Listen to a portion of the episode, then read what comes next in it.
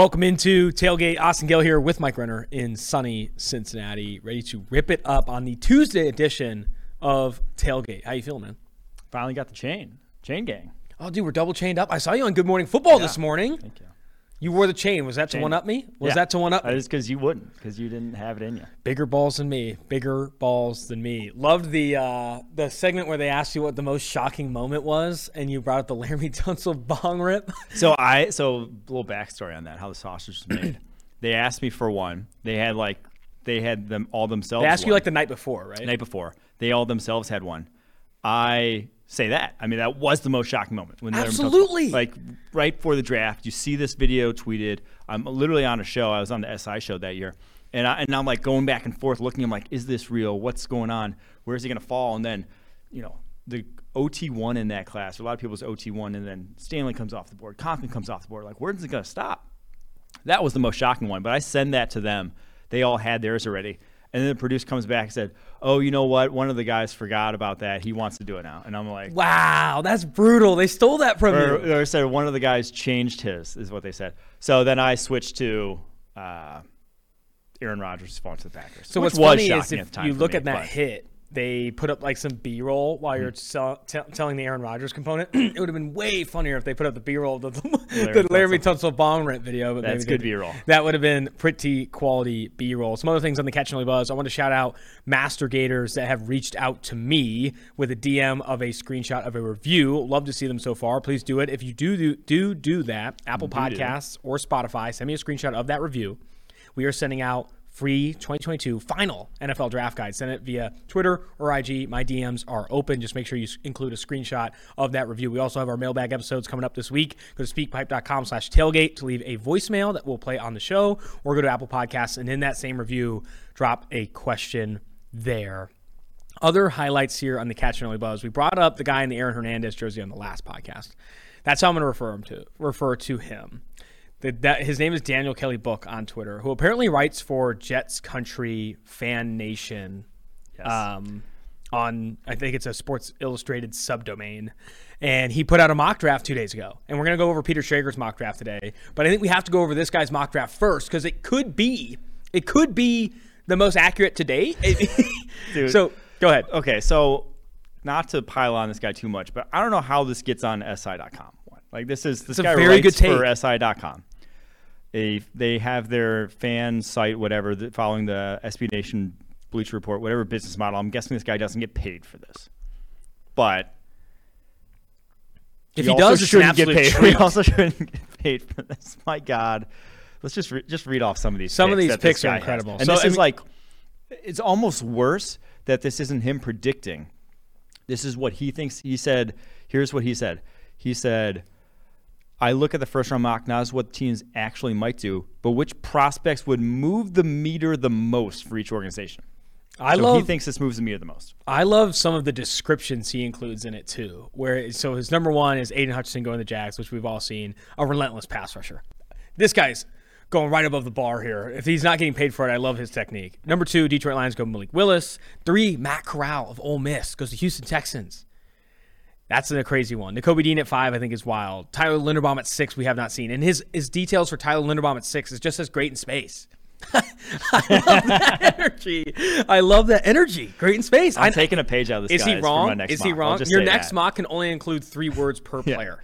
It can't even be a full sentence. It has to be just uh, Just, just just like three words. I mean, that's all it needs. Phrase. Treylon Burks goes to eight to the Falcons. Shades of Randy Moss on the deep ball, which I love. Uh, Tr- Oh. Trey McBride going to the Washington Commanders at 11, which is easily the highest we've seen. Shades I mean- of TJ Hockenson. Carson Strong at 12 to the Vikings. Minnesota needs to move past the definition of insanity with quarterback Kirk Cousins. Strong does that. Cameron Thomas, who's on this podcast, goes as high as 13, a relentless pass rusher with an infectious winning attitude. Maybe I Cameron. Thomas should have been on this guy's podcast. Maybe should have. Maybe should have. Some other ones. Nicholas Petit-Frere goes at 16 to the Saints. That's really high. I mean, dude, you're critiquing this as if it's really high. Like No, we know wait, these are crazy. wait, like wait, you don't wait. have to keep he has, saying. He it. has Nik Bonitto, the edge from Oklahoma, going 19 to the Saints, and just says Micah Parsons 2.0. That's incredible. That's incredible. I don't want to dig through this guy's entire mock, but it, it's it's a phenomenal piece. Check it out on si.com. The last one that I have to highlight though is David Bell going 28th to the Packers, and he says Bell is the true blue chip talent. Who did I? I, I think it's Derek. Stingley falling completely out of the first round. It's it's a great piece. It's a great piece. Go check it out. Um, is that all we had on the Catch and Buzz before we get to the, the, The Ben mock? McAdoo quote. Oh yes. So Ben McAdoo. I've never been more convinced the Panthers taking quarterback at six. But continue with Ben McAdoo. So Ben McAdoo had a press conference today, who's the new offensive coordinator for the Carolina Panthers, and they asked him something along the lines of like, "Who is Sam your starting quarterback, Sam Darnold?" And he says, "Yeah, Sam's our starting quarterback." And then like later in the press conference, he mentions, "I will, you know, part of where I want to improve is how I talk to you guys. I probably shouldn't have said that Sam's our starting quarterback. I put my foot in my mouth." Is that more an indication that they're going to go Kenny Pickett, or more of an indication that they're not? Maybe he wasn't supposed to say that. I don't know. Like, was he not supposed to say? Maybe that's what the thought is inside the building and he wasn't supposed to reveal that because a lot of maybe they want people thinking they want to go Okay. quarterback. I don't know. I, could see that, but I will also say, um, this is the second time we've had a quick sort of turnabout, and Trevor Sikkema, PFF analyst here, brought the other one to my attention. Scott Fitterer, uh, during a press conference, I believe it was last week, talks about he's talking about his needs. He's like, obviously, we need a tackle. Um, quarterback could be a need, and then after quarterback, he immediately pivoted to, and you know, Brian Burns is isn't under contract for too many more years. So we don't know how long, like if he's going to necessarily be here forever. Like immediately pivots to like a crazy non sequitur that obviously you're going to try to resign Brian Burns. Obviously he's going to you want him to be there for a while, but like starts getting like legitimately nervous in a press conference as well after he brought up the quarterback position. So something's going on at the quarterback position here in Carolina. TBD on what that actually is, but they're putting their foot in their mouths. The Panthers brass at the moment. That's what Mac When they talk about doing.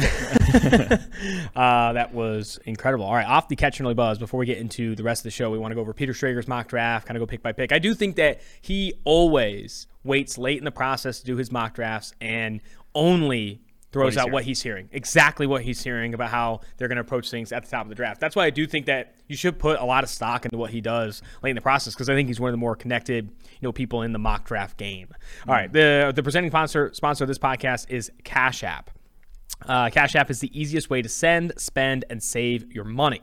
You can send and request money from your friends when they owe you for dinner, drinks, literally anything. Besides just sending money back and forth with Cash App, you can invest in stocks with as little as $1 as well as buy, sell, and send Bitcoin instantly. It's really that easy. Cash App allows also lets you design your own debit card completely free to spend money anywhere you'd like. Cash App will laser print it and mail it to you all for free. And the card becomes and the card comes with free discounts at your favorite places called Boosts. Sign up for Cash App today using the referral code HutchPod, which gives new users $15, and Cash App will set aside $10 for each sign up to go towards the Chow- Chad Tough Foundation to battle pediatric brain cancer. The more people that use the code HutchPod when registering not only get $15 for free, but you're also helping to support the Chad Tough Foundation. Download the Cash App on the App Store or Google Play Store today. That's HutchPod at Cash App. Peter Schrager mock draft. Love Schrager. We've had him on this podcast before. Would you call him an elite mind in the mock draft space? I'd call him an elite mind in the mock draft space. He's also a colleague of ours if you count our GMFB appearances. Mm. And so there's a I piece do. there. At number one overall, he has Travon Walker, the Georgia edge defender, going number one overall to the Jacksonville Jaguars. He's buying been it. on he's been on this train for a while. Buying when it. I was on Good Morning Football two or three weeks ago, he said, you know, I obviously was talking Aidan Hutchinson, and that's who I take at number one overall, all that stuff. And he's like, Yeah, I know that's what you would take, but what's Baalke gonna do? And a lot of his like push has been I'm hearing Baalke is interested in Travon Walker. Baalke drafted Aldon Smith. There's a lot of reasoning for why Baalke would want Travon Walker over Hutchinson. Well, I- so the the underrated storyline here that I really hadn't thought about too much prior to this is the Jim Harbaugh Trent Baalke relationship, which is admittedly Oh. a disaster. They hate each other. They hate each other from their time in San Francisco, um, and that split and why Harbaugh left in the first place. So that is an underrated storyline in this whole thing that really I haven't, I, I hadn't really, like I said, I didn't even about think about that. that Baalke drafting Harbaugh's, you know, guy may not be something he's super interested in. If Baalke passes on Aidan for that petty pettiness, reasons. that's insane. Say, if you like Walker over Hutchinson, that's your prerogative. But if you do it because you're trying to get back at Jim Harbaugh, that's incredible. I mean, we just talked about it with the pizza thing in USFL. Guys aren't making decisions. You, we think they're making these cool, True. calm, calculated decisions with like this massive board in front of them and all mm-hmm. this data laid out and the film grinding there. Yeah. When sometimes it's just, I hate Jim Harbaugh. I'm not going to draft this guy. I think an underrated component of draft analysis, honestly, is thinking more about hey, like oftentimes decision makers, principal mm-hmm. decision makers, make unilateral decisions, and that's not independent, you know, of the draft. Like I mean, there there are oftentimes someone who is the final say on things will do things that the consensus doesn't want. You know, a lot of the conversation is a bulk majority of the Jacksonville Jaguars front office and coaching staff and, and, and, and scouts want to go a different direction than Walker, whether that's mm-hmm. Hutchinson or an offensive tackle, whatever it may be. Baalke could be looking differently, right? Baalke said, hey, I'm going to make a unilateral decision here. We are not going to take Aidan Hutchinson, and we're going to take Travon Walker. To speak more about like the prospect right? Walker for me is in this tier one of edge defenders. I have Aidan Hutchinson, then Kayvon Thibodeaux, Travon Walker, George Karlaftis, all top 10 on my board, which I know pales in comparison to yours. And the argument for Walker over Hutchinson that isn't pettiness, in my opinion, is obviously banking on the projection that is he is a Myles Garrett clone in a lot of ways from a build and athleticism perspective. And at Georgia, he was not asked to play outside the tackles in a pure edge alignment a ton. He has a third of the experience playing that position than Aidan Hutchinson has in his college career. And if you can talk your coaching staff into developing a Walker and talk your, you know, obviously your scouting staff that like, hey, we can get the best out of him. I, I, I can see why you'd have Walker over Hutchinson. Now, that doesn't bring up the pettiness of Harbaugh and all that stuff. But if your coaching staff, right, is confident they can turn Walker into a Myles Garrett or a premier player at the next level, then of course you buy into it. But all I'm hearing is the coaching staff doesn't think that. And if the guys who are going to be developing Walker aren't all that confident in, you know, which oftentimes you get a D line coach, it's like, you give me Travon Walker, I'll turn him into a Hall of Famer. If they aren't saying those things, I'd be really concerned with taking Travon Walker over Thibodeaux, Hutchinson, or even George Karlaftis, right? Just because so much of how good Walker is in the NFL is going to be how you play him, how you develop him, and the opportunities you give him. And mm-hmm. if your coaching staff isn't wholesale convinced that they can put Walker in a position to succeed right out of the gate and give him the opportunities to reach his maximum potential, I don't see how you avoid Hutchinson or Thibodeaux or these guys at the top. I, I don't know. I, I think it's not as outlandish as some people are billing it. You listen to Sam Monson on the NFL podcast. He's, you know, he says things like, I can't see any reason why you take him number one overall. I can. You can see the obvious reasons why you take Walker number one overall. What I can't see is if Baalke's making this unilateral decision, how in the hell are you going to get the maximum potential out of Walker if your coaching staff or your other scouts aren't even on board? Like that's going to make it that much harder to get the maximums out of Walker. Well, I can't speak to the coaching staff, but I will say I think it would be insanity to draft Travon Walker over Aidan Hutchinson. I'll just, I will also say it because I don't think, for as tools as Travon Walker is, I, I don't think he's egregiously more so for that position than Aidan Hutchinson is. Yeah, you know. That's what gets underrated in the conversation. Everyone talks about Travon Walker as like this freaky athlete, what he could Aidan Hutchinson is a freaky athlete yeah. in his own right. He ran yeah. a six seven one three cone at six foot seven two sixty. And people have called him, you know, Baalke wants his Aldon Smith in his defense, and that's like a, a, physical comparison with that length. Well, you know who he passed on to draft Aldon Smith? He passed on J.J. Watt. You know, like in that same draft. That kind of gets lost in this too. Yeah. So uh, yeah, I, I think off, off the number one overall pick, so he has Travon Walker going one, and then Aidan Hutchinson going two. Which I do think that if Walker goes one and Baalke gets his way, right? Because he says here is the fact that it remains is a debate make, makes me think Trent Baalke is leaning Walker. Mm. Now, if Walker goes one, I don't even think the time even goes out on the clock, right? I think Aidan Hutchinson is a Detroit Lion. Quicker yes. set, you know, they don't have a need at tackle. They like Taylor Decker. They obviously like Penei Sewell. They're going to be looking at the top edge available, and in that case, I'd be leaning Hutchinson as well. At number three has Ike Ekwonu going to the Houston Texans. That's where betting markets see it as well. I think it's minus money that he is a top three pick, and I don't think he goes to Detroit, and I don't think he goes to Jacksonville. So I do think Houston Texans ultimately do grab Ike Ekwonu at number four overall.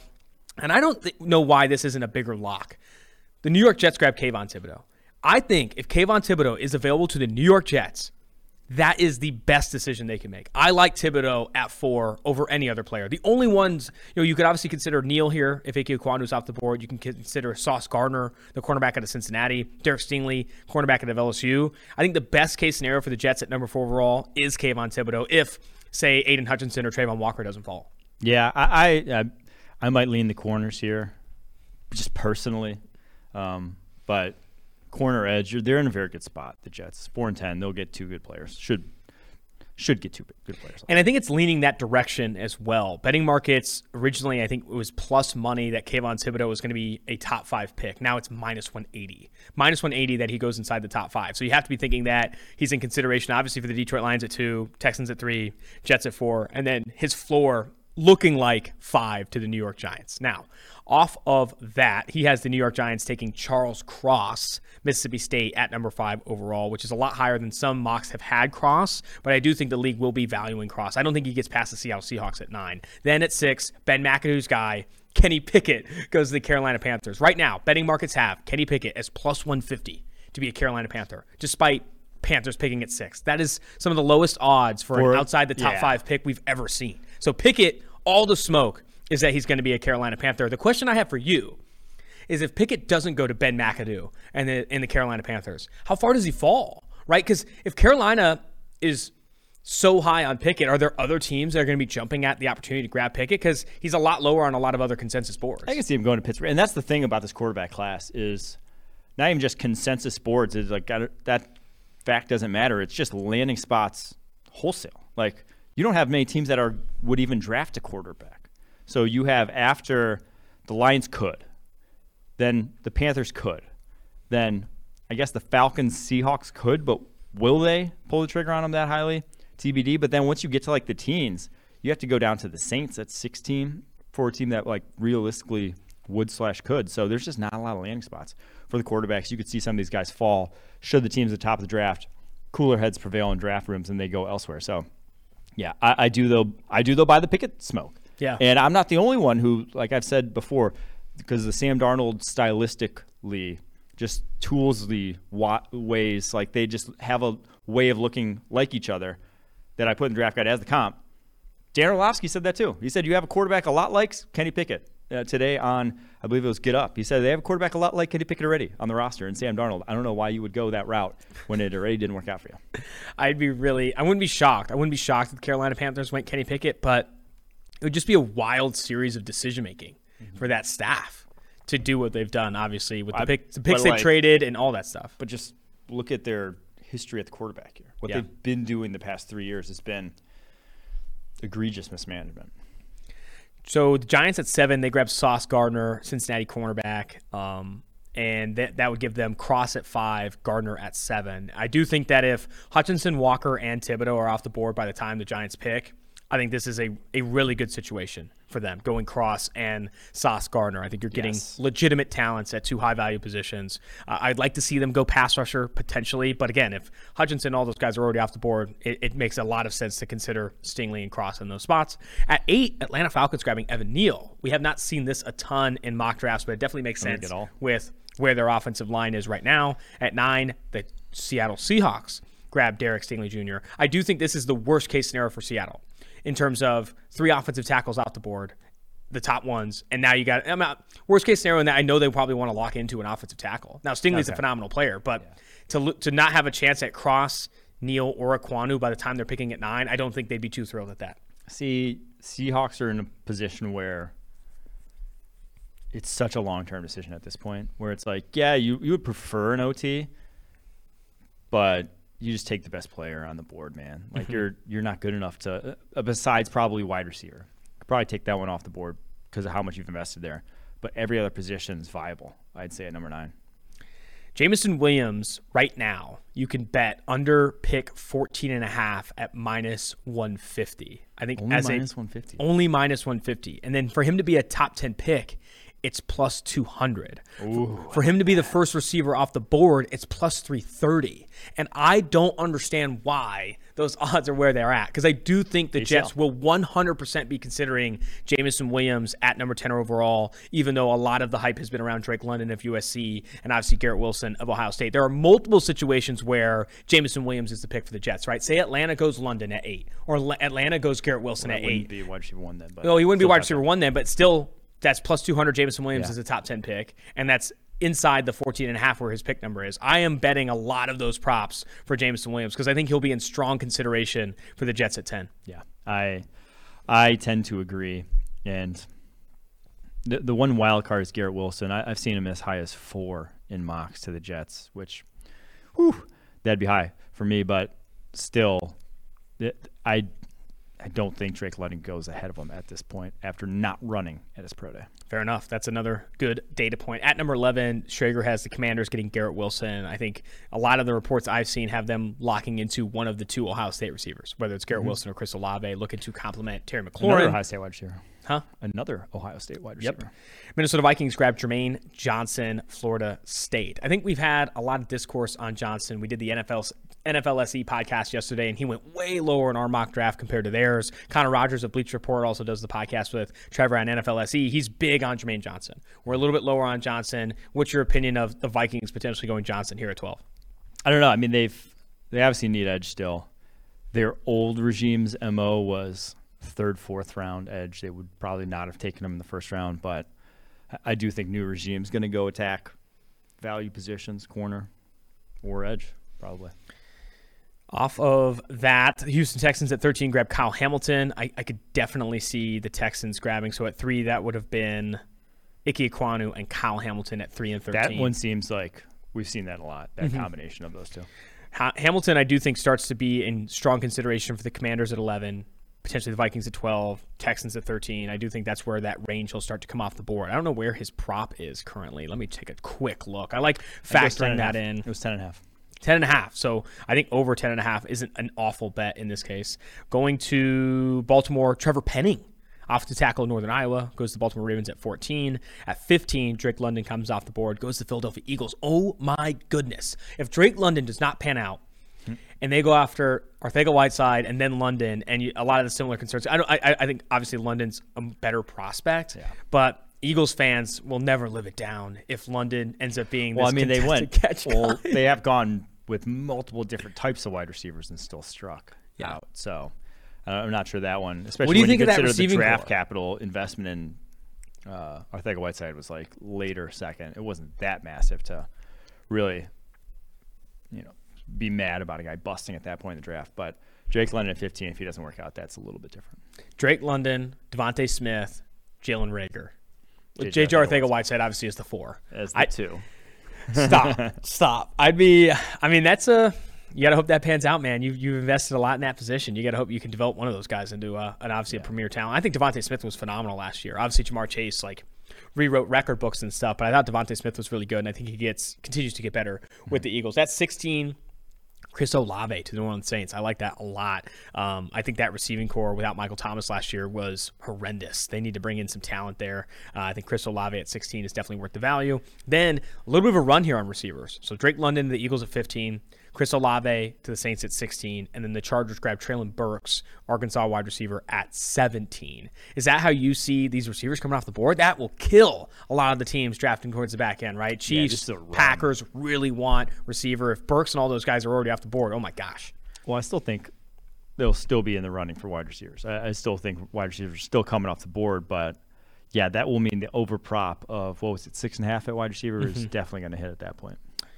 We have after that the Philadelphia Eagles picking again after London at 15. At 18, they grab Devin Lloyd. That's been a pretty common pick. You know, obviously need at linebacker. I don't think they ultimately do that though. Schrager, I'm not trying to disagree with the sources you have. I still don't think the Eagles are going to go linebacker yeah. in the first round. I think they're going to value, you know, higher value positions. At 19, Jordan Davis goes to New Orleans Saints. So the Saints come out of this with a receiver and a defensive tackle, despite a lot of the conversation being around them going after an offensive tackle, avoiding Bernard Raimann in this case. Trevor Penning already off the board. I think before the Saints first pick, obviously going to the Baltimore Ravens at 14. That does not feel like an ideal situation for them. I think they want to come out of the first round with a receiver and a tackle. Yeah, I agree that the tackle, obviously trade up Canada as well, but if if uh, I'm trying to think of the tackle class right now at this point, Tyler Smith, Bernard Raimann, I'd be hard pressed to see them going. I mean, Jordan Davis is a difference maker, but like they are going to have a time with that left tackle position next year. Then he has Malik Willis falling all the way to 20 in this situation, going to the Pittsburgh Steelers, which I think for the longest time, you know, Malik Willis is minus 175 to be the first quarterback off the board. If he falls to 20, someone's going to take Pickett ahead of him, right? I think it would be wild to see. Well, yeah, he did in the mock. Yeah, yeah he did in the mock, right? Pickett goes at six to the Carolina Panthers. I, I think it would be pretty wild to see Malik Willis fall that far because. I agree. He I is, as much as he's not a polished quarterback prospect, I think he has enough tools and traits for a team to covet him inside the top 10. Like I would see if he so if he's not first quarterback off the board, if he does fall, you know, past the Panthers at six, I think the Falcons or Seahawks are going to take him. Honestly, yeah, that, I, I, agree. You know, I agree. I think yeah. that's I mean, even the Saints, right? Like, why aren't you like or you have Saints, to start? Yeah. You have to start to consider it, uh, even if you don't love him as a prospect in that mm-hmm. range, because it just starts to make too much sense from a value perspective. And this is wonder, a dream scenario for Pittsburgh. Well, I was gonna say I do wonder if he's got some I don't want to say inside info, but like no trades in this mock, basically saying that's a fit that they like him a lot, that they would go up and get him otherwise. Gotcha. You know? Okay. Yeah, I don't think that's up. that. Yeah, because oftentimes you don't see trades in NFL media mocks, and maybe he's saying the Steelers are going after him, and maybe they're going up inside the in the yeah. top ten. Twenty-one, Trent McDuffie to the New England Patriots. They obviously lost J.C. Jackson this offseason. McDuffie comes in at corner. Packers, Jahan Dotson. They're not drafting Jahan Dotson. The last time, okay. So Jahan Dotson, 178 pounds. They have not drafted a sub 195 pound wide receiver before the third round in the Thompson Gutekunst era. Wow. Um, the only they've only drafted one, and it was Trevor Davis, who was honestly more of a return specialist. So they have one wide receiver below 195 pounds. The guys that were 195 pounds were Randall Cobb and Jared Abbrederis. So they covet size. They are uh, just. I don't think they draft Jahan Dotson. I'm not sure they even draft Chris Olave or Garrett Wilson. If fell to him. That's just their mo. That's the scouting they don't draft they don't draft unathletic offensive linemen traditionally. They don't draft small wide receivers. They just that's can you not call out Schrager like that? I'm just saying. A lot. I've seen a lot of mocks. I just would be absolutely floored if they actually drafted Jahan Dotson.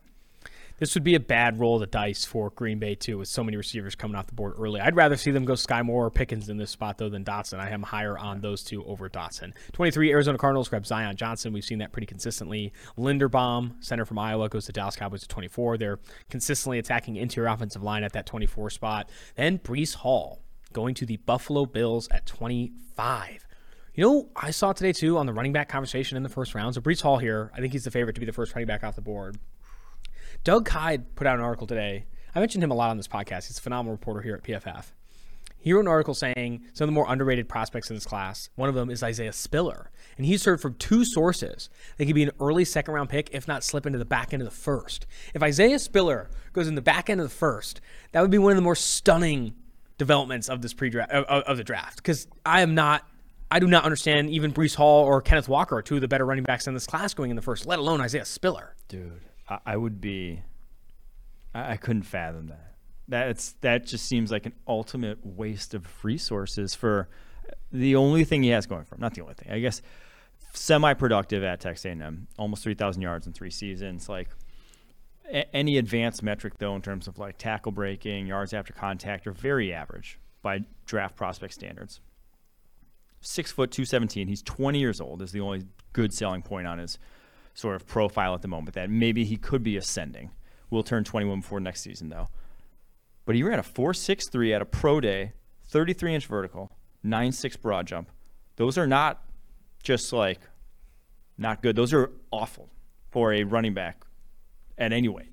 So, yeah, that's, that's just not a guy you draft that high. Straight up, not a guy you draft that high. Man, if he if that rings true. I, I can imagine the PFF NFL draft show, right? Yeah. Where everyone just like loses their mind. Well, just like go look at the NFL running backs in I was about to say in the NFL, but just go look at any thousand yard running back in the NFL. Every single one will be more athletic than him mm-hmm. over the past. I'm trying to think of the last one to even come close to that level of athleticism. Maybe, maybe Kareem Hunt, maybe Kareem Hunt, but then Kareem Hunt in college broke the most tackles in a single season we've ever seen. So there you have it. There you have it. Let's see. Next, he had Kenyon Green going to Tennessee Titans. A lot of run on interior offensive line here. Zion Johnson, the Cardinals at 23. Linderbaum to the Cowboys at 24. Bills don't go interior offensive line; they go running back. And then the Titans grab Kenyon Green, interior offensive line from Texas A&M. 27. Bucks grab Daxton Hill from Michigan. Everything I've heard is that this guy's going to be a first rounder. One of my one of the bets I'd consider is minus 150. Daxton Hill is a top 32 pick. I do think that Daxton Hill ultimately sneaks into the first round. Everything I've heard says he's going to get into that range. I'm not surprised that Schrager has him going to the Bucks. And you had him in our NFL SE mock going, to the Bucks. Bucks at 27. Yeah. One of the interesting things about Daxton Hill, he actually has a nearly a one inch shorter wingspan than Kyle Hamilton. So he's six Really? foot. Kyle Hamilton six four, one inch shorter wingspan, almost a six foot eight wingspan. The guy is long. So 28, Devonte Wyatt, defensive tackle at Georgia, goes to the Green Bay Packers. That gives the Packers Jahan Dotson and Devonte Wyatt. As a Packers shareholder, what's your reaction? they're not drafting either. They, they don't draft twenty four year olds. They don't draft Small receivers. small receivers. I'd So- be floored if they drafted. Now, What that I'd tells me is that the, the Packers front office is keeping things close to the vest, and Schrager can't get locked in, and which is good. They're protecting the shareholders. Uh, they're they're a difficult team to mock for traditionally because of like they don't, they don't leak a lot of stuff out. But I will say they just have not trended towards older prospects, haven't trended towards smaller wide receivers. They- They've broken trends at times. Clay Matthews was an older prospect coming out. Um, obviously, that one worked out well, but just traditionally. But they also do covet line of scrimmage. So if they are going to break that for an older prospect, it would be D line, O line. Chiefs at 29 and 30 avoid receiver altogether. I don't think this is a good situation for them either, right? Like a lot of receivers already off the board. They could go Pickens here. They could go Christian Watson, could go Skyy Moore, but they don't. They go George Karlaftis of Purdue at 29, and then Kyler Gordon, who has been rumored as a potential sneak in candidate for the first round. I think he's plus 150 to be a first round pick if you're interested in betting him. And at 31, Mike Quinn. I think this is a sick scenario for the Bengals. Mm. Tyler Smith of Tulsa goes to the Bengals at 31. I really like Andrew Booth. I really like Kaiir Elam, the two cornerback prospects, as potential suitors at 31. But Tyler Smith, I just really like his trajectory as a younger player that's coming out of Tulsa Yeah. as a redshirt sophomore, Yeah. which you rarely see offensive line prospects leave school early when they're from Power Five schools, let alone Group of Five. What this guy is hearing from the NFL draft committee, the ones who like tell you like where you're expected to go, is really good. And this is another guy that I'm betting goes in the first round. I, I think so. right now he is plus 120 to be a first round pick. I like that as as a bet a lot. I think Tyler Smith is ultimately a first round pick when it's all said and done. And then at 32, Matt Corral, the consistent pick is quarterback at 32. Prioritize the fifth year option, all that stuff. Uh, we've we've seen that a thousand times. Yeah. Schrager's mock draft. Go to NFL.com to check out Schrager's mock draft. He's one of the elite minds in the space. if you don't get that joke, by the way, you can't tell inside jokes on the pod. We've had so many new listeners come on. Mm-hmm. Dane Brugler came on for the first time, and I was a little nervous because Dane Brugler is one of the elite minds in the space. And as part of his intro, I'm like, we're like bringing him on. And I'm like, Dane, it's great to have you on. We see you as one of the more elite minds in the space. And then Mike on the interview is like, what did you just say? And it was like, not great. It was not All the guy to his face and elite mind in the space. it was wasn't an good. It wasn't good. Can I say that? It wasn't Yeah. good. It was interesting. Should we get to our cornerback tiers here? Yes, sir. Before we do, shouting out another sponsor on the Tailgate podcast. It is SimpliSafe and Better Help. What do U.S. News, PC Magazine, and Popular Science have in common? They all ranked SimpliSafe Home Security as the best home security of 2021. In fact, U.S. News just named SimpliSafe the best home security of 2022. SimpliSafe has freed me from worry and giving me given me peace when both Mike and I are live on YouTube away from our homes so everyone knows we're not there and they've given me a lot of security, right? Hmm. Because right now we could get robbed. You don't know that, but SimpliSafe has our back. Riggins wouldn't let us get. robbed. Riggins Riggins he's would definitely Safe. let us get robbed. He would. He'd befriend- hump the robber. He'd befriend him. Simply go Safe- home with him probably. He probably would. SimpliSafe protects your whole home around the clock, 24 7, every door, every window, every dog, and every room. SimpliSafe is less than a dollar a day, and you can set it up with around 30 minutes, and always, it's always simple to use. There's never a long term contract. You can even try it for 60 days risk free to see if you like it. If you don't, send it back free of charge. There's nothing to lose. SimpliSafe protects over 1 million homes in the United States alone. Check it out. You can customize the perfect system for your home in a few minutes at simplisafe.com slash hutch. Go today and claim a free indoor security camera plus 20% off with their interactive monitoring. Go to simplisafe.com slash hutch. This podcast is also sponsored by BetterHelp. Life is full of twists and turns. Stress, changes, grief, moments of growth, and moments where we feel we- we're taking a few steps back. BetterHelp Online Therapy is here for the twists and turns and will assess your needs and can match you with your own licensed professional therapist in less than 48 hours. It's not a crisis line, it's not self help, it is professional therapy done securely. And the service is available for clients worldwide. You can log into your account anytime and send a message to your therapist. BetterHelp is committed to facilitating great therapeutic matches so they can make it easy and free to change therapists if needed. It's more affordable than traditional offline therapy, and financial aid is available.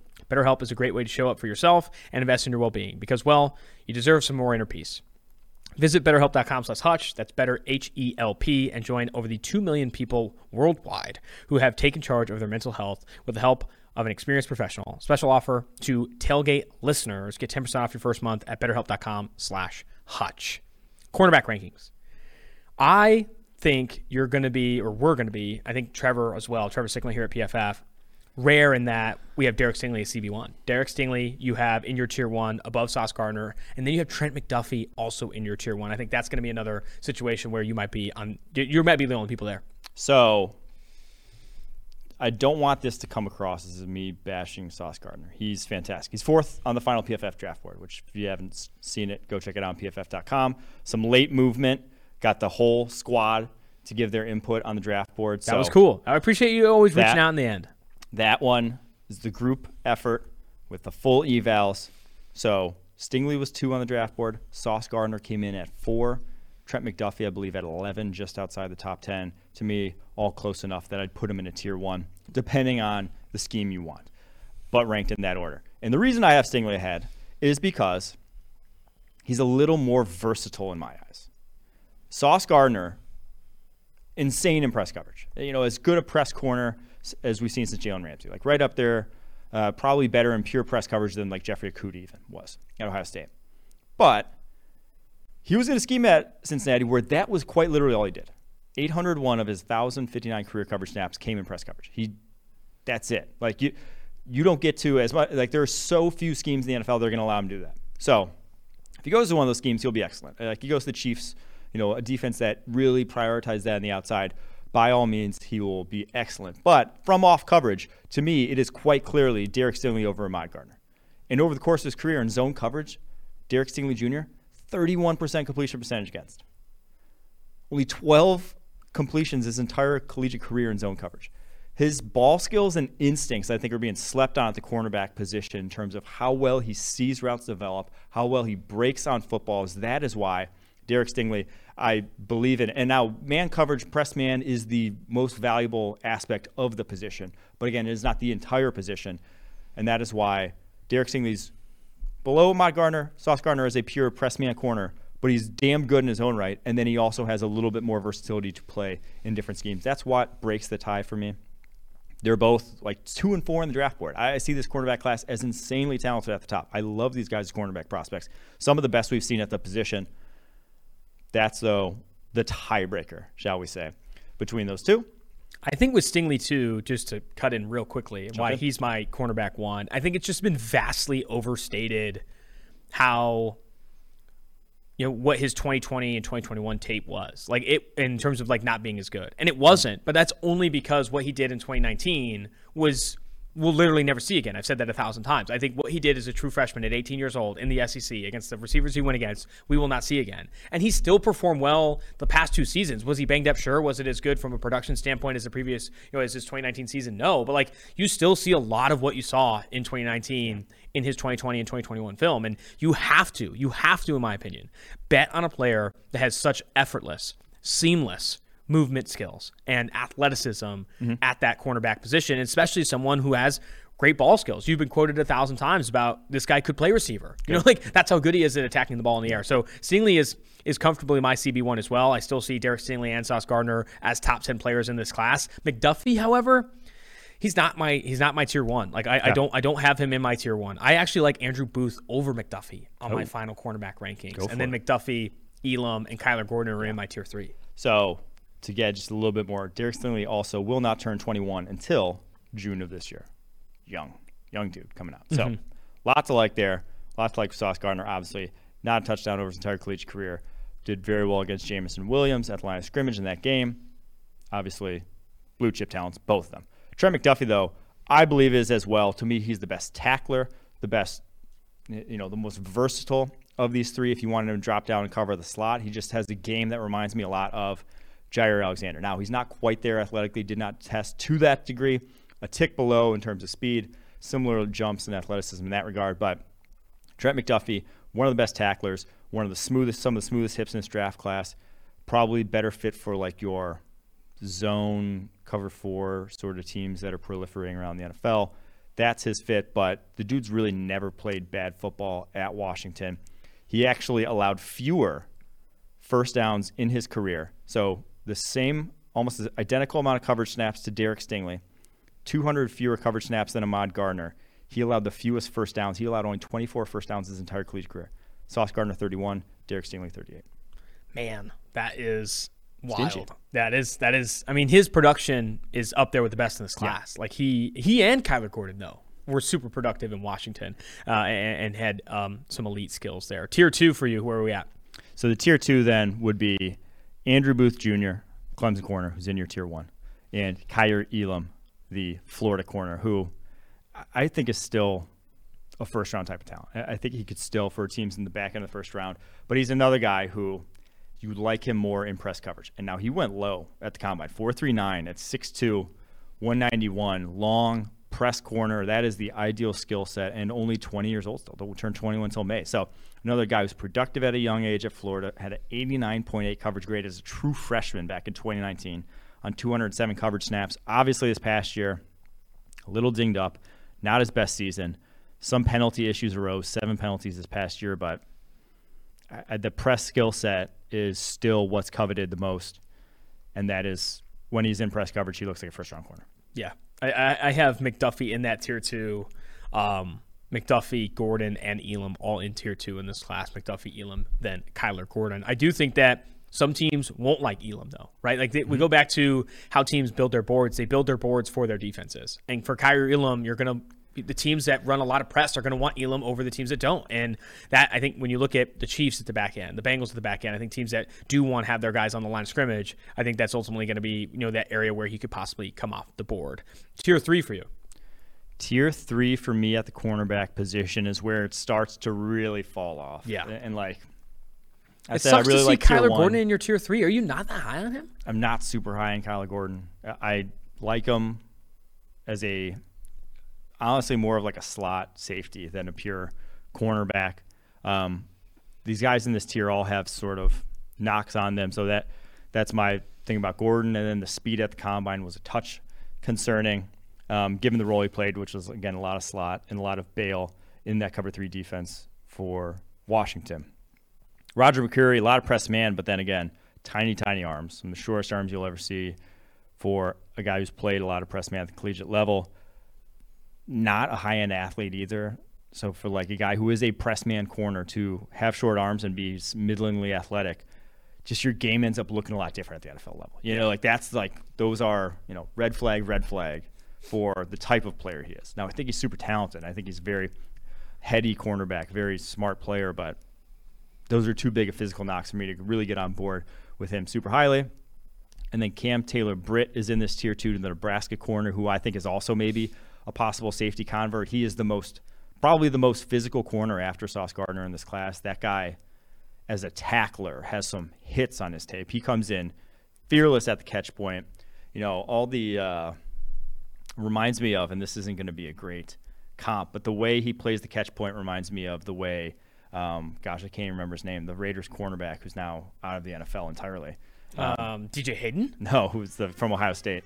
Oh, uh, Damon Arnette. Damon Arnette. Damon Arnette. That was like his biggest selling point coming out. Is Damon Arnette attacked the catch point like he was spiking volleyballs. That's the way Cam Taylor Britt plays. Super physical. Ran a four three six. Has that to his game, but is really rough around the edges in terms of just like when he's breaking on stuff, his instincts, the football IQ aspect, all over the map in that regard. And then I tossed in Marcus Jones to this, the Houston corner slash return man. You got to mention the return ability. Literally won a game this past year against SMU on a kick return with I think like less than two minutes left in the fourth quarter. Very sick. I think he he's uh, has the most return touchdowns of anyone in this draft class. A ton of ball production at Houston this past year, but he's 5'8", 174. He will end up in the slot. That is going to be his position, but man, he's physical 83.1 run defense grade as a corner at that size last year. Like there's some there's enough Antoine Winfield esque dog in this game that I'm buying. I usually the small corners, you know, guys who are limited, you usually should not should not be this high on guys like that. They do get mossed at the catch point. He has already gotten mossed at the catch point, but still buy into the football player that he is. Marcus Jones too. I think he was on this podcast and we talked about the Senior Bowl and his that opportunity he had there, and he ultimately pulled out due to an injury. Yeah. And I think if he, you know, was unfortunate. among the cornerback talent that was there, right? He could've stood out. He could have really stood out if he wasn't hurt. I mean, you could say a lot of that. You know, um, Luke Goedeke got hurt and wasn't able to play at the Senior Bowl. Cameron Thomas got hurt and wasn't able to play at the Senior Bowl. Marcus Jones, like that is such, you know, we bring it up every year when we're talking about the Senior Bowl, but it's such an important part of this process and it can really elevate guys Mm-hmm. in this pre draft process to just put more out there on tape. So, uh, Marcus Jones in that tier three for you, the Houston cornerback. Tier four, go ahead and list off the names. I think you're missing a guy, though. Sam Houston States. You don't like Zyon McCollum? Or are you moving him to safety? Oh, dude, I don't like Zyon McCollum. He's that freaky athlete at. Sam Houston State, though. Everyone Yeah. wants to put him in that Tariq Woolen tier. His tape was just so concerning to me. So Zyon McCollum's the Sam Houston State. He had he was the 10 RAS Yeah, athlete, the super athlete. 6'2", 200 pounds, somewhat long arms, but then 4'3'3 with unbelievable short shuttle and three count. It was like 99th percentile in both of those. Super athlete, but like he allowed like 400 yards at Sam Houston State last year. Yeah. that shouldn't be possible. you know, when you're that athletic, all you got to do is kind of just like jog alongside a guy, and he couldn't even do that. His ball skills and like finding the football was tough on his tape.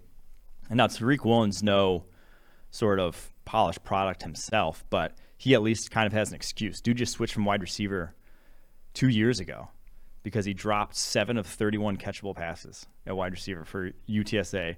Coach in the middle of the season got pissed. Maybe not got pissed, but in the middle of the season they switched him to cornerback. You had th- he said to you right. He played Madden to to That try to Tariq fi- Yeah, yeah, yeah. played Well, he told Madden- Doug that. Doug Doug. that. He told- he told- he played Madden to figure out the cornerback position, what he was supposed to do, which I'm sure Madden's realism these days definitely probably gave him a top notch, top notch uh, scouting report there. But four two six speed and unbelievable wingspan for a corner, and kind of like figuring it out already. So so definitely has some aspects to like about his game, especially at the line of scrimmage and how he presses opposing wide receivers. Like there were reps at Senior Bowl. He wasn't perfect by any means during the week practice at Senior Bowl, but it was when he had a route shut down, it was done. There was no like quarterbacks weren't even throwing the ball because it was stupid to even do so. So that's the type of cornerback you could be getting. And again, has an excuse. Only two years playing this position. Jalyn Armour Davis is next on this. Alabama cornerback, a guy who I believe so. Of the two Alabama cornerbacks, my opinion, the far better one is prospect Josh Jobe being the other. But tore his ACL before he even played a snap for Alabama. So behind the eight ball, fell down the depth chart. Took him a while to get back into favor, but this past season earns a uh, coverage grade in the 80s. Played very well in a press man, but also off coverage. I think he's a versatile all around sort of cornerback. Can do a little bit of both. Good size and length, and 4.39 speed at the combine. So ticks a lot of boxes. Just haven't seen a ton of them, and he ended up a top 100 player on the PFF draft board. Next guy on this list is Damari Mathis, who is so ridiculously explosive. Uh, He went 4.36, I believe, at the combine, and then had an 11 foot broad and a 41 inch vertical. He, he is he is physical too, but just inconsistent on his tape, up and down performance. Um, still rough around the edge. I mean, only earned a 65.7 coverage grade last year, but a guy who super physical, like I said, 87.5 run defense grade, very quick to fill. Still had a ton of stops and a ton of tackles in the run game to where um, interesting for like zone teams with his tackling ability and how quickly he can cover space. Would not surprise me at all if he ended up in Indianapolis Colt. That's like what their prototype is, what they covet at that position. So Damari Mathis, that guy. I threw Cordell Flott in here, another LSU cornerback who we've talked about on the show prior. Came out early. Came out early. He's 20 years old. Uh, He got some awful advice to come out early, or he was not going to qualify academically next year. I don't know what it is, but not trying to say that. But for him to come out at this, like he sh- objectively should not have come out. Like he's going to be a day three pick when if he comes back to LSU, puts on some weight because he's 6'1", 175, but is only 20 years old. Won't even turn 21 until August of this year. So training camp, he turns 21 needs to put on about 10 to 15 pounds at minimum to even see an NFL field, but was a slot corner. Graded out well, though, from slot. 84.8 coverage grade. Has that sort of ability or that want to that makes you think he can overcome that size disadvantage and a good athlete in his own right. 4'540, 10 2 broad jump, 6'9 2 3 cone, and a 4 1 shuttle. Like, all around athlete, just again tiny and probably should have come back to school. But like I'll bet on the younger guys at the position quicker than I will like the 24 year olds. So he's in that tier. Martin Emerson's in this tier. He's another just pterodactyl type. Live at the line of scrimmage, which is worrisome because Mississippi State objectively did not do that with him. He did not have a ton of press coverage snaps in Mississippi State, but like his whole thing is getting to footballs, getting his hands on balls. Had 12 pass breakups back in 2020.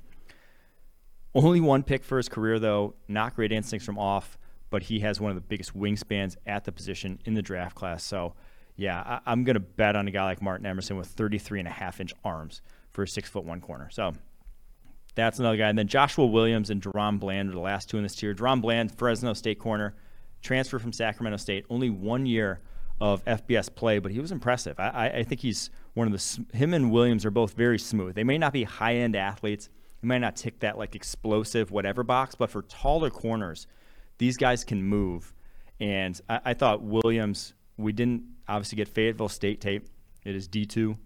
It is a low, low level competition. Watching that tape probably would not even glean much. But his Senior Bowl tape was, for my money, the most impressive of any of the guys in attendance. He was, especially during the game itself, just has some gamer traits to him. And to look like he belonged coming from that level of competition, always a guy I'm going to bump up a little bit, even above where I think like he looked because it's tough. Like most of the guys that come from a very low level of competition just do not look like they belong in the Senior Bowl. It's like your first time you ever playing guys that caliber of athlete, and Joshua Williams looked like he belonged. Well, there you have it, man. The tier four of corners. I do think that it speaks to the lack of depth at this class, right? I think it's after a, it's an odd corner class, let's say. you have Stingley, Gardner, McDuffie, Booth, Elam. Then after that, like you're looking at a lot of slot types too, right? Or like projected outside cornerback types that will need some help. Yeah, like, there's just an odd number of, I'd say like super high end athletes that are just not corners Yeah. yet. You know, I mean, how many of these guys would you even be like comfortable starting week one outside of the top five? that's the thing. Not a lot. Not a lot. I mean, Roger McCreary maybe, but even mm-hmm. then, he probably best projects as a slot. Kyler Gordon maybe could best project as a slot with the shorter arms, and Marcus Jones a slot. I, I'm. If you want a cornerback in this class, you're probably gonna have to draft one of the first three too. That's why I do feel that all of the five that you have here, Stingley, Gardner, McDuffie, Booth, and Elam, are all first round picks. I think mm-hmm. all five of them go in the first round because those five have I think legitimate opportunity at starting on the outside in the mm-hmm. NFL compared to some of these other guys that are going to be project players that you'll have to develop in years in the league. Before we get into the delete your tweet and generational prospect segment, something we haven't touched on at all on the Catch an Early Buzz, I think of late, is the AJ Brown stuff. You see AJ Brown tweet yesterday that uh, you know some of the stuff you know about um, he says I'm, I'm a diva and a bad teammate all of a sudden lol okay do what you have to do and i will too and then he takes tennessee out of his bio which i've been on this podcast talking about how much that's stupid but if it's a leverage play and it works and, and that allows agencies and and players more leverage in these contract negotiations It I doesn't. guess, It doesn't. You don't I'll think it tell you that does? It doesn't. Well, it, ge- it it has to if they're doing it, garners right there's no public way attention. there's no way the the act of itself, like the public attention of it, may may give them leverage. If it doesn't give them leverage, then I think the agents wouldn't be telling them to do it. Like I honestly think this is like agent approved, agent instructed shit. Like I don't like it has to be. There's no way. If agents thought this that lost then they lost leverage from these types of things coming out on social media, then they wouldn't be happening. Okay, Like Kyler Murray does this whole thing on IG and then he comes out with this like big ass statement. Like I do think that this is this is definitely a product of that. I will just say I have zero interest in talking about any of these things until someone's actually going to miss or hold in or hold out a training camp, an actual.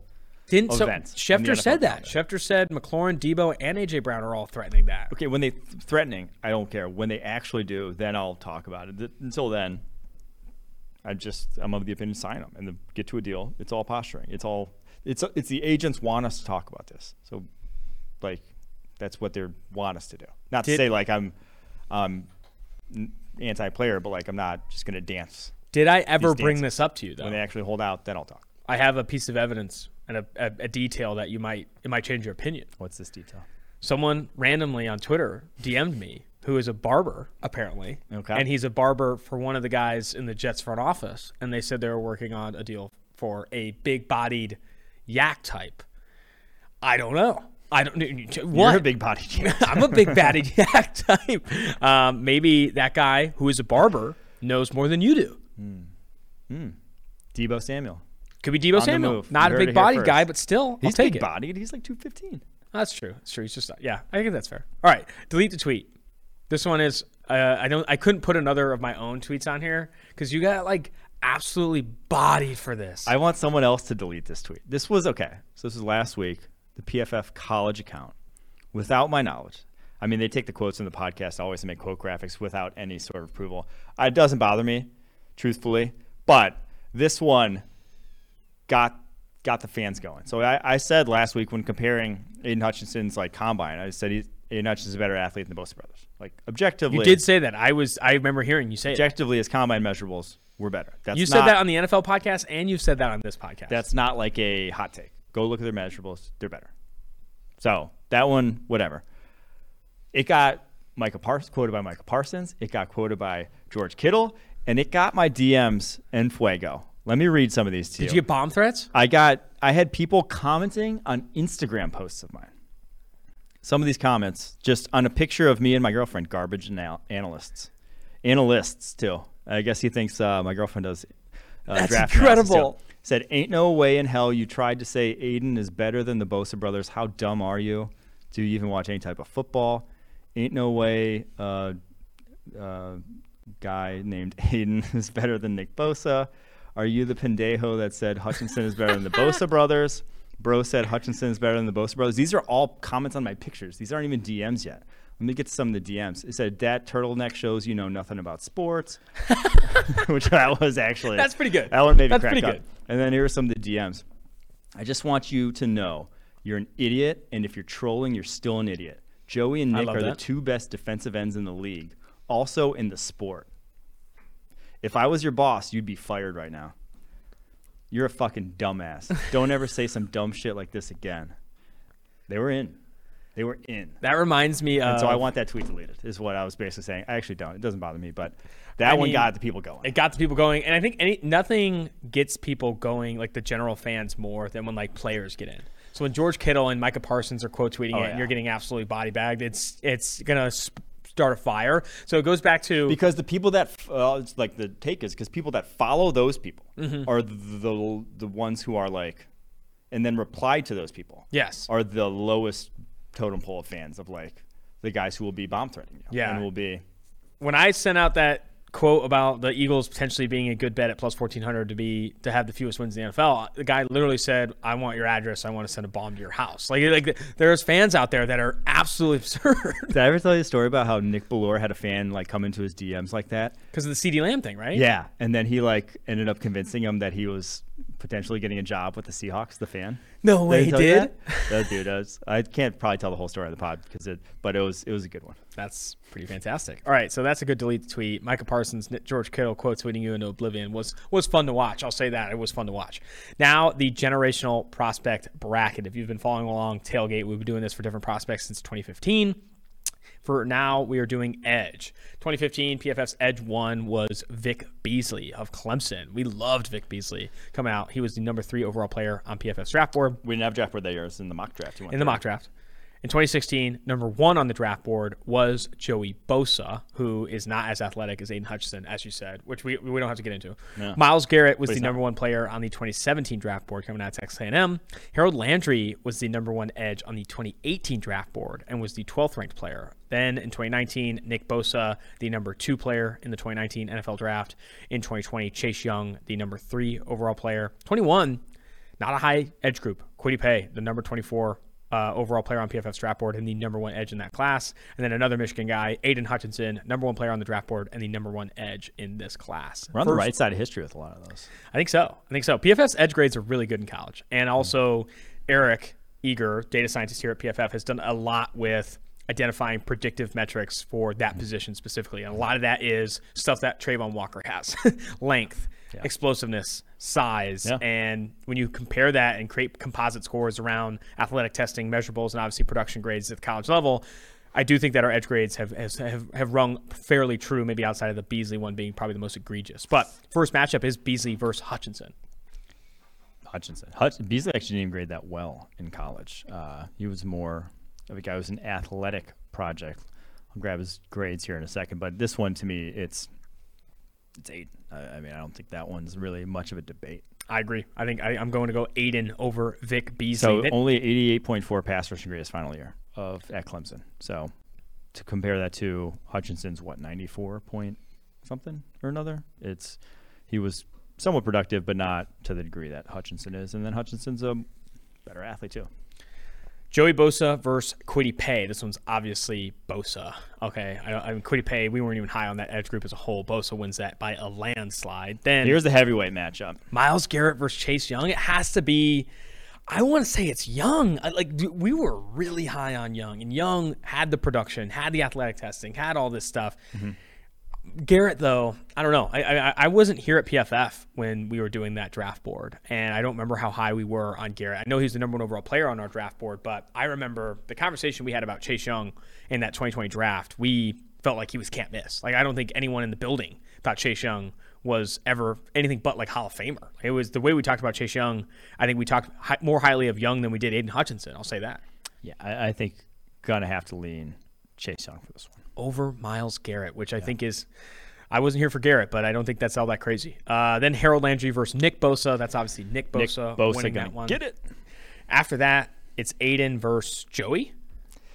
Aidan versus Nick. Aidan versus Nick. This one's tough. I, I lean Nick because, and this is bad to say, but like he was Joey Bosa. you know, like yeah, yeah, yeah. They were the same person, are the same person and you saw it work with Joey. Like the way they they're pass rushing the whatever the sequence they go through, the whatever the uh, who's the D line coach for Ohio State that they just like run to a fucking T. Mm-hmm. It works, and they ran it better than anyone else, and they have insanely good hands, and they have the agility and bend of much smaller dudes. So as much as I love Aidan Hutchinson's prospect, I think he's number one pick in this class. I'd still lean Nick Bosa in terms of assuredness of him producing at the next the level. The only, and I, am not going to disagree with you, the only reason I would consider Hutchinson over Bosa is I remember so much of the conversation in the 2019 draft. I remember working with Steve closely on this, is that he was hurt, you know, and then the injury was yes, concerning. Was like the hamstring stuff was a lot of like I remember the only I mean we wrote like a pros and ACL in high school too, yeah. right? He like or had something he had multiple big injuries already by the time he came out. The core muscle that year and then so that was concerning. And that's why in the end it might not end up being him because there were those concerns. But also like Hutch broke his leg the year prior.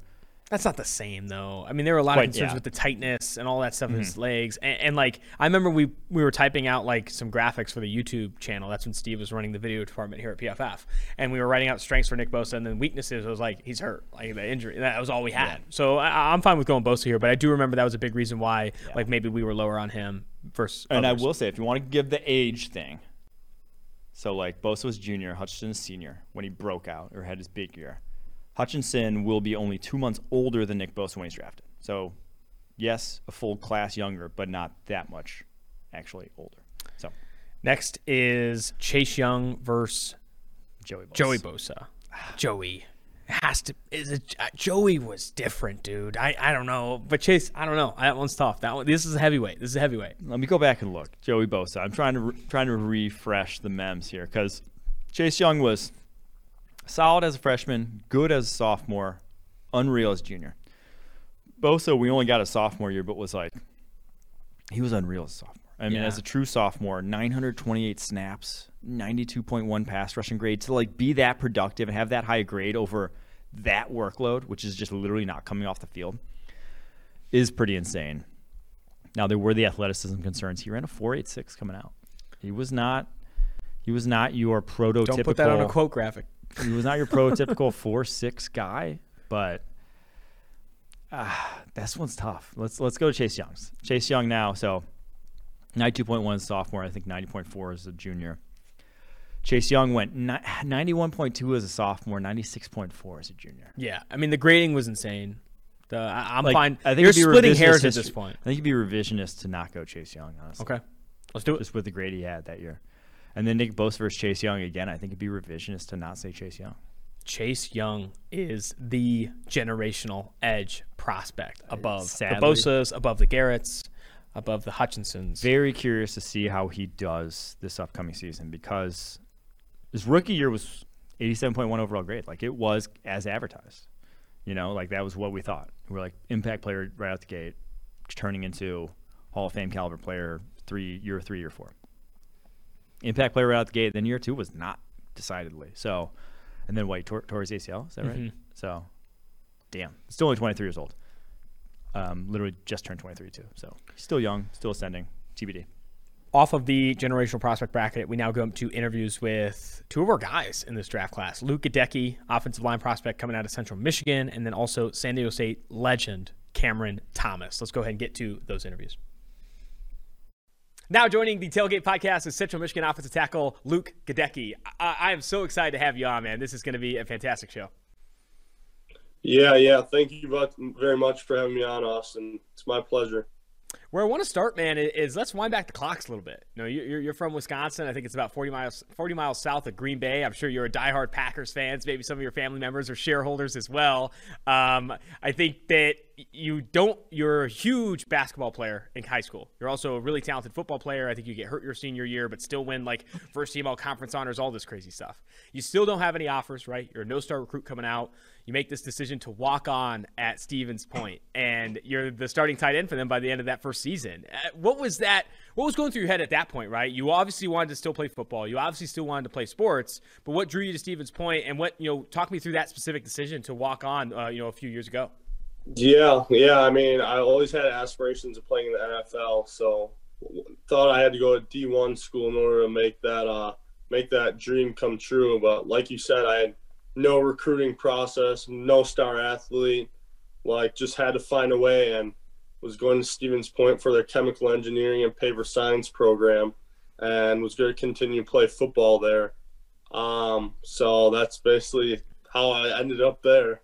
Yeah, so at, at, Stevens Point, you have some success. You know, I think after that first season, you get a preferred walk-on opportunity from Wisconsin, hometown Wisconsin. That had to have been even surreal, right? Obviously, it's not a, a scholarship offer, but a preferred walk-on opportunity with the Badgers had to have really put you in a different position. But you ultimately make the decision to go to the Chips, fire up Chips. They give you a full ride to Central Michigan. You make that call. You go and play for them. Uh, did, how tempting was that offer from Wisconsin, right? Knowing that you're from the state, um, and I guess what ultimately kind of tipped the scales for you to choose the Chips.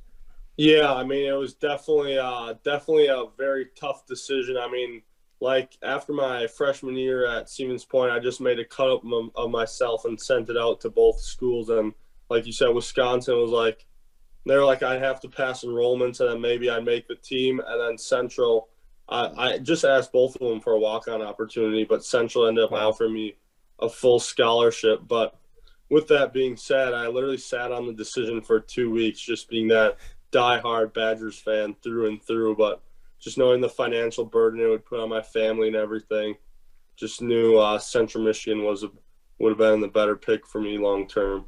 Well, I think you made a great decision, right? I think the uh, Central Michigan is a phenomenal program, and you had a lot of success there over the course of your career. Where do you think your game has improved the most, right? I think when you were first being recruited to Central Michigan, it was a tight end opportunity, knowing that maybe you get kicked into offensive line, you play tackle there, you have success. Opposite of uh, another guy with a wild story, right? Bernard Raimann coming from Austria and his game improving too. You know, where would you say your game has gotten better the most, right? Where has it improved the most over the course of your career? Uh, I would say um, definitely um, just continuing to improve at run blocking. I mean, as tight end, as you know, like you're still involved. And I, myself, I was heavily involved with run blocking, so continue to improve on that. But then, obviously, with offensive line, you have the nuance of pass protection. You gotta go backwards while someone's running full full speed at you. So I never had that exposure at tight end. So just over the years, kind of building that, learning new nuances to it. Um, new techniques and everything and just continue to improve in that in that aspect. I mean, definitely continuing to improve and working on it day by day, trying to perfect my technique and craft. What's been your process specifically in the film room? I think with offensive line, I've talked to different prospects coming out, and they mention how much they watch their opponents. Right? What pass rush moves does he use? Uh, you know, what's his first step like? How does he play the run? What's it like on third down versus first downs? When you're in the film room there at Central Michigan, what did you prioritize specifically in opponent film study? And I, I guess speak to philosophically what your approach was when you watched tape. Yeah, yeah. So I like to go in and like the first few days of the week, I'd really focus on first and second down, how he plays the run, how he plays the pass in first and second down, obviously you can take more advantage and be more aggressive in your sets then. So just watch that and then took notes and then it'd be like Wednesday I'd kind of review those notes and kind of decompress a little bit and then Thursday and Friday I'd go to third down and watch uh watch what pass moves they do, watch what they did well, watch uh, kind of what moves they didn't have and take notes again. And then that Friday night I would uh I would look at my notes again and I would just so then I'd just have his first, second run and pass, and then third down pass as well. So then just compartmentalize all that information, and then Saturday, and just learn learned what I needed to learn throughout the week, so I'm ready to go and can play fast. Love that. Yeah, I think you you do all the work in the leading up in the week leading up to the game, so you don't think on Saturdays, right? You need to be reacting on Saturdays and obviously playing fast on Saturdays. How about in the summer? Do you ever turn on tape of NFL guys? Are there NFL offensive linemen that you watch a lot of, maybe even with Bernard, and and look at some of the game that they have? Yeah, yeah, definitely. Um, I really like watching uh, like Braden Smith. Um, I really like uh, I mean, he's a shorter arm tackle in the league, but yet he still does a he does still does a heck of a job, and mm-hmm. still, uh, I mean, in pass protection, just watching uh, kind of his different technique he has to use compared to a long arm tackle. So I really enjoy watching him. Um, Zach Martin as well. I mean, I don't uh, if you're a true if you if you truly love football, you gotta definitely take a look at Zach Martin. I mean, it's just complete carnage. Every play, there's someone on the ground so I really like watching him. Run, his run blocking is phenomenal. His pass blocking is. Um, and then uh, every once in a while, I'll turn on uh, some older tape from Joe Staley just because, uh, I mean, he's a former Chippewa, one of the best tackles to ever play the game. I mean, he's a little, uh, a little bit. His arms are a little bit on the shorter side, but obviously was able to get the job done. So really like mm-hmm. watching him. I mean, he was phenomenal run blocker at the point of attack. So really like watching him. That that's phenomenal. You brought up Braden Smith. He's actually one of my favorite interviews that I've done. I remember talking to him when he was coming out of Auburn and he was a guard. And you know there weren't teams really talking about him playing tackle in the NFL, and he gets this opportunity with the Indianapolis Colts, being that short arm tackle. I think he's the shortest arm tackle starting in the NFL, and obviously is still having a lot of success coming off a big monster second contract. That's great that you brought him up. Um, what's your relationship like with Bernard? I talked about him a little bit. Uh, I've also talked to him a handful of times in this pre-draft process. He seems like a super fun, loving guy that just like loves football. That's evident in him crossing the pond, right, to come play high school football and then obviously pursue it at the collegiate ranks. What's he like in practice? What's he like off the field? Yeah, yeah, definitely. Uh, Bernard, he's my best friend on the team by far. I mean, I'll uh, I like to grill out, and so I have this little tiny Weber grill that I'll have him and his girlfriend over from time to time, and we'll just grill, hang out, play games, watch a movie. I mean, such a friendly guy, one of the nicest guys I've ever met. I remember my first time when I got to Central uh, walked in the team meeting room and he was the first first guy to introduce himself. He had a lot thicker Austrian accent at first, so like, who the hell is this guy? Is, this, uh, is there Arnold Schwarzenegger in here? I had to turn around and do a double take for a second. Oh man. Um, but yeah, he's uh he's a great great friend of mine. Um, great player on and off the field. Really uh really a student of the game. I mean, the countless hours me and him have put in together and uh, off the field is, I mean, it just is a true testament, like of the tale, like what it takes to play at the be able to get an opportunity at this next level. You can't just do the bare minimum and expect to separate yourself from everyone else. So we really took that upon ourselves, doing extra workouts daily, whether it be weightlifting or position drills. So, like you said, he's all around great guy, fun loving guy. Like you can't be beating around Bernard.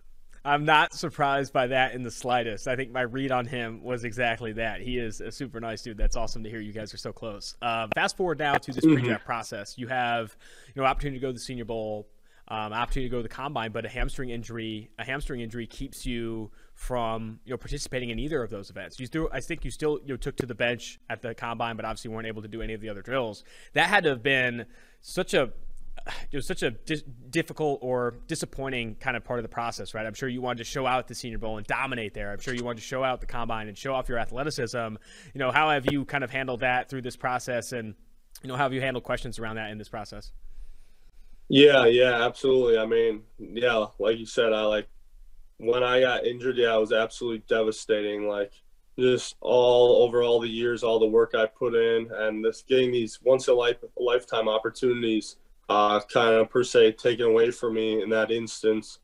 Um, it's just devastating, like I said. But biggest takeaway is it's just some adversity at the end of the day, and in order to in order to be strong through adversity when you face it at the next level you got to go through some stuff so mm-hmm. just building me stronger allowing me to come back stronger and stronger every day and just got to be able to control what you can control. I mean could either went one or two ways. I could have let it get me down and just like been like oh wow this sucks but nope came back every day attacked rehab continued doing whatever whatever i could do to get better and better each day Exactly how you have to respond, Luke. That's that's phenomenal to hear. How have these 30 visits gone? Have teams talked about where they want to play you in the NFL? I know there has been some discussion around playing right tackle, potentially being kicked inside to guard. You know, what have the what have those conversations been like, and how how have those gone for you? Yeah, yeah, conversations have went very well with teams. Um, see me as a as a tackle, and then if need be, can kick me into guard. Um, just be a very versatile player uh, which is something I really pride myself on. I feel like I could, to be honest with you, play all five spots across the board at very high level. Mm-hmm. Last thing for you, and I'll let you go, Luke. I really appreciate the time. What exactly? I asked all the prospects this. What exactly is the NFL getting in Luke Goedeke? Right? What what is this? What is the league getting on and off the field? Yeah, I mean, on the field, they're just getting a determined guy with laser focus who plays with a, with an extreme chip on his shoulder. I mean, where I'm from, this stuff doesn't happen. So I just really take that to heart, and I, I'm a grinder. I love the grind. A lot of people say they love the grind, but when it's time to grind, they they get scared. So that's really who I am. I mean, on the field, I'm a surly, I'm a mean guy. I play with a mean streak. I'm nasty out there. Like I'm looking to bury guys. I'm looking to put fear into another grown man's eyes. So that's really I'm dependable. I mean, very loyal, coachable, um, and then off the field, they're just getting an outgoing, fun-loving guy. I mean, love life, living it to the fullest, t- making the most of this opportunity of a lifetime. I mean, a childhood dream that's coming coming to reality. So that's just who they're getting. Hell yeah, man! I really appreciate the time, and I wish you the best of luck moving forward. Thanks again. Yeah, thank you very much, Austin. Now joining the Tailgate podcast is San Diego State legend. I'm going to say legend, Cameron. Uh, Cameron Thomas. Uh, I'm so excited to have you on the show. Uh, thanks for having me on. We have to start. Everyone who listens to my podcast knows I'm a San Diego State guy as well. The big, the two best food places in the college area in San Diego, in my opinion, Señor Panchos, Trujillo's. Are you a Señor Panchos guy or Trujillo's guy? And depending on which one, what's your go-to order? Man, that's such a great question. Um, I'm gonna go with Trujillo's on this one, and yes. it's a close call. It really is because uh, those California burritos from from Señor Panchos, man, it's it's a close call. But the re, the and I the reason I say it is for the specific order, which is a uh, the crunch wrap there. Yes, uh, the Sigma Chi crunch wrap. Oh man, yeah, you can't go wrong with that. Super, uh, man, it's super good, especially for people that don't know Mexican food. Man, it's seriously, it's something else. It is absolutely phenomenal. I live in Cincinnati now, and they don't have any any Mexican food like they have in San Diego. That Sigma Chi Crunch Wrap keeps me up at night. It is a phenomenal piece. I know that was like Kawhi Leonard's go-to thing too. He'd get like four at a time back when he was going to San Diego State. so I'm glad you're on the Trujillo side of things. You already checked that box on the pre-draft process. I want to ask, you know, specifically about what, what what's your brother's side with. I know you and your brother obviously play there at San Diego State. It's Zachary Thomas, and we talked a little bit. I talked a little bit with your brother I think at the East West Shrine Bowl, and he mentioned that you guys would stay after practice every single day. You go work on one on ones. You have a really good relationship with him, and he's been a big part of you know kind of your upbringing and, and your football career. Talk about your relationship with your brother. Yeah, so my brother, I'm very close to my brother, you know, and um, obviously, you know, my decision to San Diego State with him being there, you know, definitely uh, was a big influence with him being mm-hmm. there. Um, to answer your question, though, I think if he had to pick a side. I think he's also going to Trujillo's. That's good. Um, he kind of tell me the legends of the country before I even got to San Diego State. So, um, yeah, he's definitely familiar uh, with Trujillo's too. But um, yeah, if you don't have him at San Diego State with me while I was there, especially him being on the offense side of the ball, uh, you know, being an offensive tackle, um, yeah, you know, I think it really helped um, to become also the player who I am today. Yeah, you know, being able to uh, know, be able to go against somebody, you know, you're very comfortable with and just get reps after reps after reps, just helping one each, uh, one another. Just, uh, no, I was very lucky to be able to have that and, um, you know, very just blessed. Talking to him too at the East West Shrine Bowl, he spoke so highly of you, right? And I know you're the younger brother of the two, and he just thinks that you thinks the world of you, man. So it's great to hear about how how close you guys are on and off the field. And I love that he's also a Trujillos guy. You guys can't miss right now. The Thomas family is is just un, undefeated. Um, going back to your San Diego State days, and I want to talk to about the pre-draft process and how that has gone for you, but something I find interesting about your tape and kind of how they played you is you played a lot inside, you played some outside. You were a very inside outside versatile player. Is there a specific position that you know? I guess no. Before we get into that, why do you think you know San Diego State wanted to use you up and down the line of scrimmage? Is that something you push for? Is that what the coaching staff pushed for? I guess speak to you know, why they deployed you the way they did. Uh, yeah. So um, when I got into San Diego State, you know, I only weighed about 230 pounds. so I had um, I ended up redshirting my freshman year. Uh, you know, put on a few few pounds. I remember going into that uh, my first spring camp, which was in the 2019 spring camp, um, while I was a redshirt freshman and going in, at least going into my redshirt freshman year, and uh, I didn't win the starting end lineup. Um, there was two defensive ends that were uh, had some good playing time on top of me. Uh, one was a senior, one already had a lot of uh, playing experience, and um, yeah, I didn't make the cuts. And and I had I had a one on one meeting with my coach, and uh, I just remember asking him, you know, you know, there's still a spot open in the middle there. Like, mm-hmm. what's up with that? And he uh, he went ahead and gave me the shot, and I wow. went with him and played my uh, my first year as a nose tackle. I weighed about 245 pounds. I had so much I had so much fun doing it, and um, yeah. So obviously with this, and I I went into my sophomore year also playing nose tackle. Towards the end of the season, I made my transition to end, but um, yeah, just experience um, that I had in there. You know, that definitely. Um, you know, when I went back to back back out to end, uh, there were still a lot of mismatches, you know, going throughout the season where it's like, you know, we have them here at end, but we could also, you know, we could also stick them in here for some packages and really just kind of um, throw out the scheme of offenses. You know, they really got to, um, you know, kind of, you know, block that a little differently, you know. Um, so definitely we kind of just use that to our advantage this year. Um, Going back a little bit to the recruiting process, obviously you go to San Diego State, your, your brother's there, the familiarity, but what were the other schools that they were interested in you? And, and were there different positions they wanted you to play at, right? Obviously at 230 pounds, I'm sure some teams thought about off ball linebacker or different positions. What was your recruiting process like? What schools were interested in and where they want to play you? Um, yeah, so the recruiting process for me, so my junior year, I really wasn't that highly recruited. Um, wasn't really that highly recruited going on in my junior year. I had uh, Wyoming Navy were my only two offers. Uh, I went to a San Diego State camp after my junior year, like in the summer before going into my senior season. I went there, went to camp. They offered me uh, about a week after, and I basically committed on the spot. Uh, I mean, I knew San Diego State was the place I wanted to be. Um, you know, obviously, my brother there, the good mm-hmm. weather, but uh, I knew their defenses, you know, played their hair on fire, and then on top of it, they won games. Uh, very hard to pass that up. However, after my senior year is really when I started to get my recruiting picked up. Mm-hmm. I mean, right after my uh, my um my uh senior season, I got uh, Oregon State, um, what's it called? Uh, Washington State reached out and uh, so did Nebraska. So I mean, but at that point, I was very firm in my uh, mm-hmm. decision at San Diego State, and I stuck with it, and I'm very happy I did.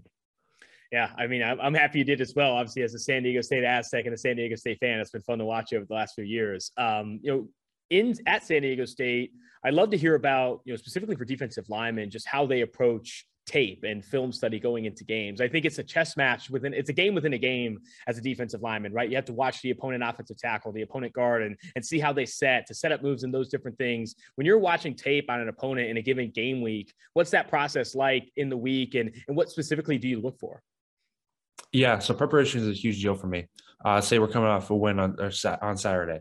Um, you know, before I, it's like impossible for me to go to bed without watching the game film. So I'd always try to steal one of the iPads from one of our coaches, watch the film. Um, and then you know, going into that next day, that Sunday, you know, probably get a little bit of recovery in some like recovery pumps or whatever it was, and um, go right back upstairs. I'd probably take my final notes on that game for that week, and then I'm moving to the next week and um, typically on Sundays, I at least at least like to like memorize our numbers. I mean, seriously, mm-hmm. like stuff like that. I, I was that detailed. Um, and then you know just getting a little bit of an idea of who I was going against. Uh, comes around Monday. Um, I usually start with just a blank piece of paper, and I would like to you know kind of just go from left guard to right guard, um, tight end, running back, quarterback, and I like to just you know start jotting notes down. And mm-hmm. this would so I'd, same thing with practice. I had Mondays I'd go up couldn't go to bed without watching practice. I'd watch practice and I'd start getting my film study.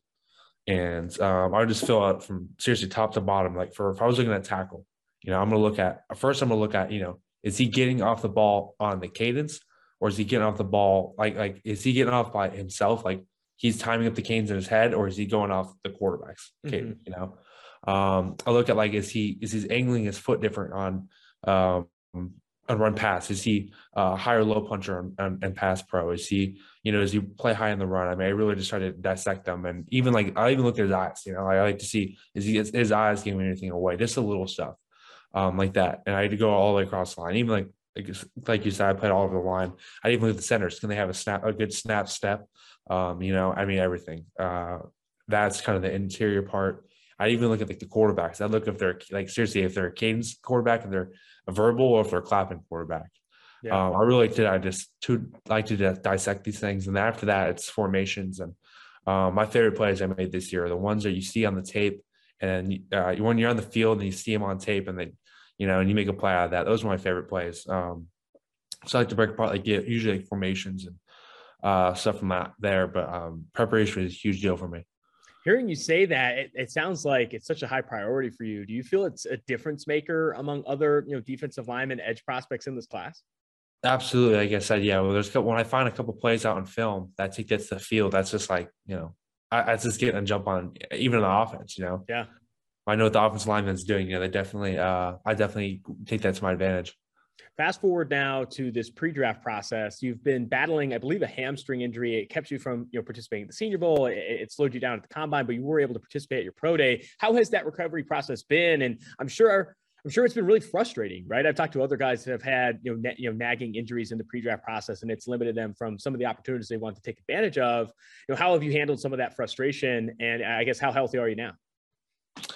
Um, yeah. So uh, first off, I like to think San Diego State. You know, I wasn't able to. I was still. I wasn't ready yet on um, March 22nd, when they when they held our, our team pro day. Mm-hmm. Uh, you know, they really they gave me another shot, and I really appreciate everything they've done for me.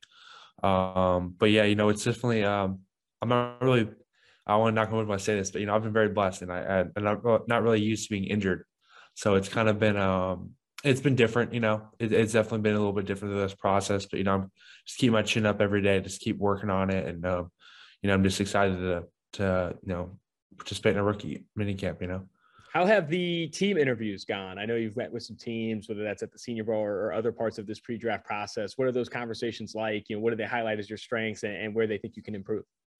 Um, yeah, you know, those have been great. You know, I really, I really have been enjoying those, and you know, um, yeah, it, it's just it's just really cool. Like, man, I'm really talking to all these scenes. You know, that's something you know when you're like you're a little kid, you never imagine. It's been a great process, you know. Um, but yeah, you know, they definitely something that definitely sticks out to a lot of these um these a lot of these coaches and stuff is definitely my my motor, and that's something that you know really makes me happy to hear because that's something I really like tend to tend to um you know emphasize when I play. So uh, that was really nice to hear. What do you, you know, what do you think is your biggest goal going into the NFL? I, always ask a lot of players that, right? What do you, what are your expectations for yourself, and what are you hoping to set as goals in your first season in the NFL? Yeah, so um, you know, unfortunately, uh, San Diego State they went twelve and two this year. Mm-hmm. Uh, unfortunately, one of those losses was a championship loss. Um, so that's what I want to do. I want to win a Super Bowl. That's something you know. Even my first year, like that is like that is my goal. I really want to go in there and win a Super Bowl. Um, you know, as a um, I guess as a, as a player, you know, I definitely just want to go in there and contribute to any team. And um, yeah. That's awesome, man. Well, I really appreciate the time. I'll let you know this: if you don't get drafted into you know L.A. or whatever, the, the the Mexican food is probably at its peak there in San Diego. Eat as much of it as you can before you go on to the NFL. Cameron, this has been fantastic, and I wish you the best of luck moving forward. Thank you. I really appreciate you for having me on.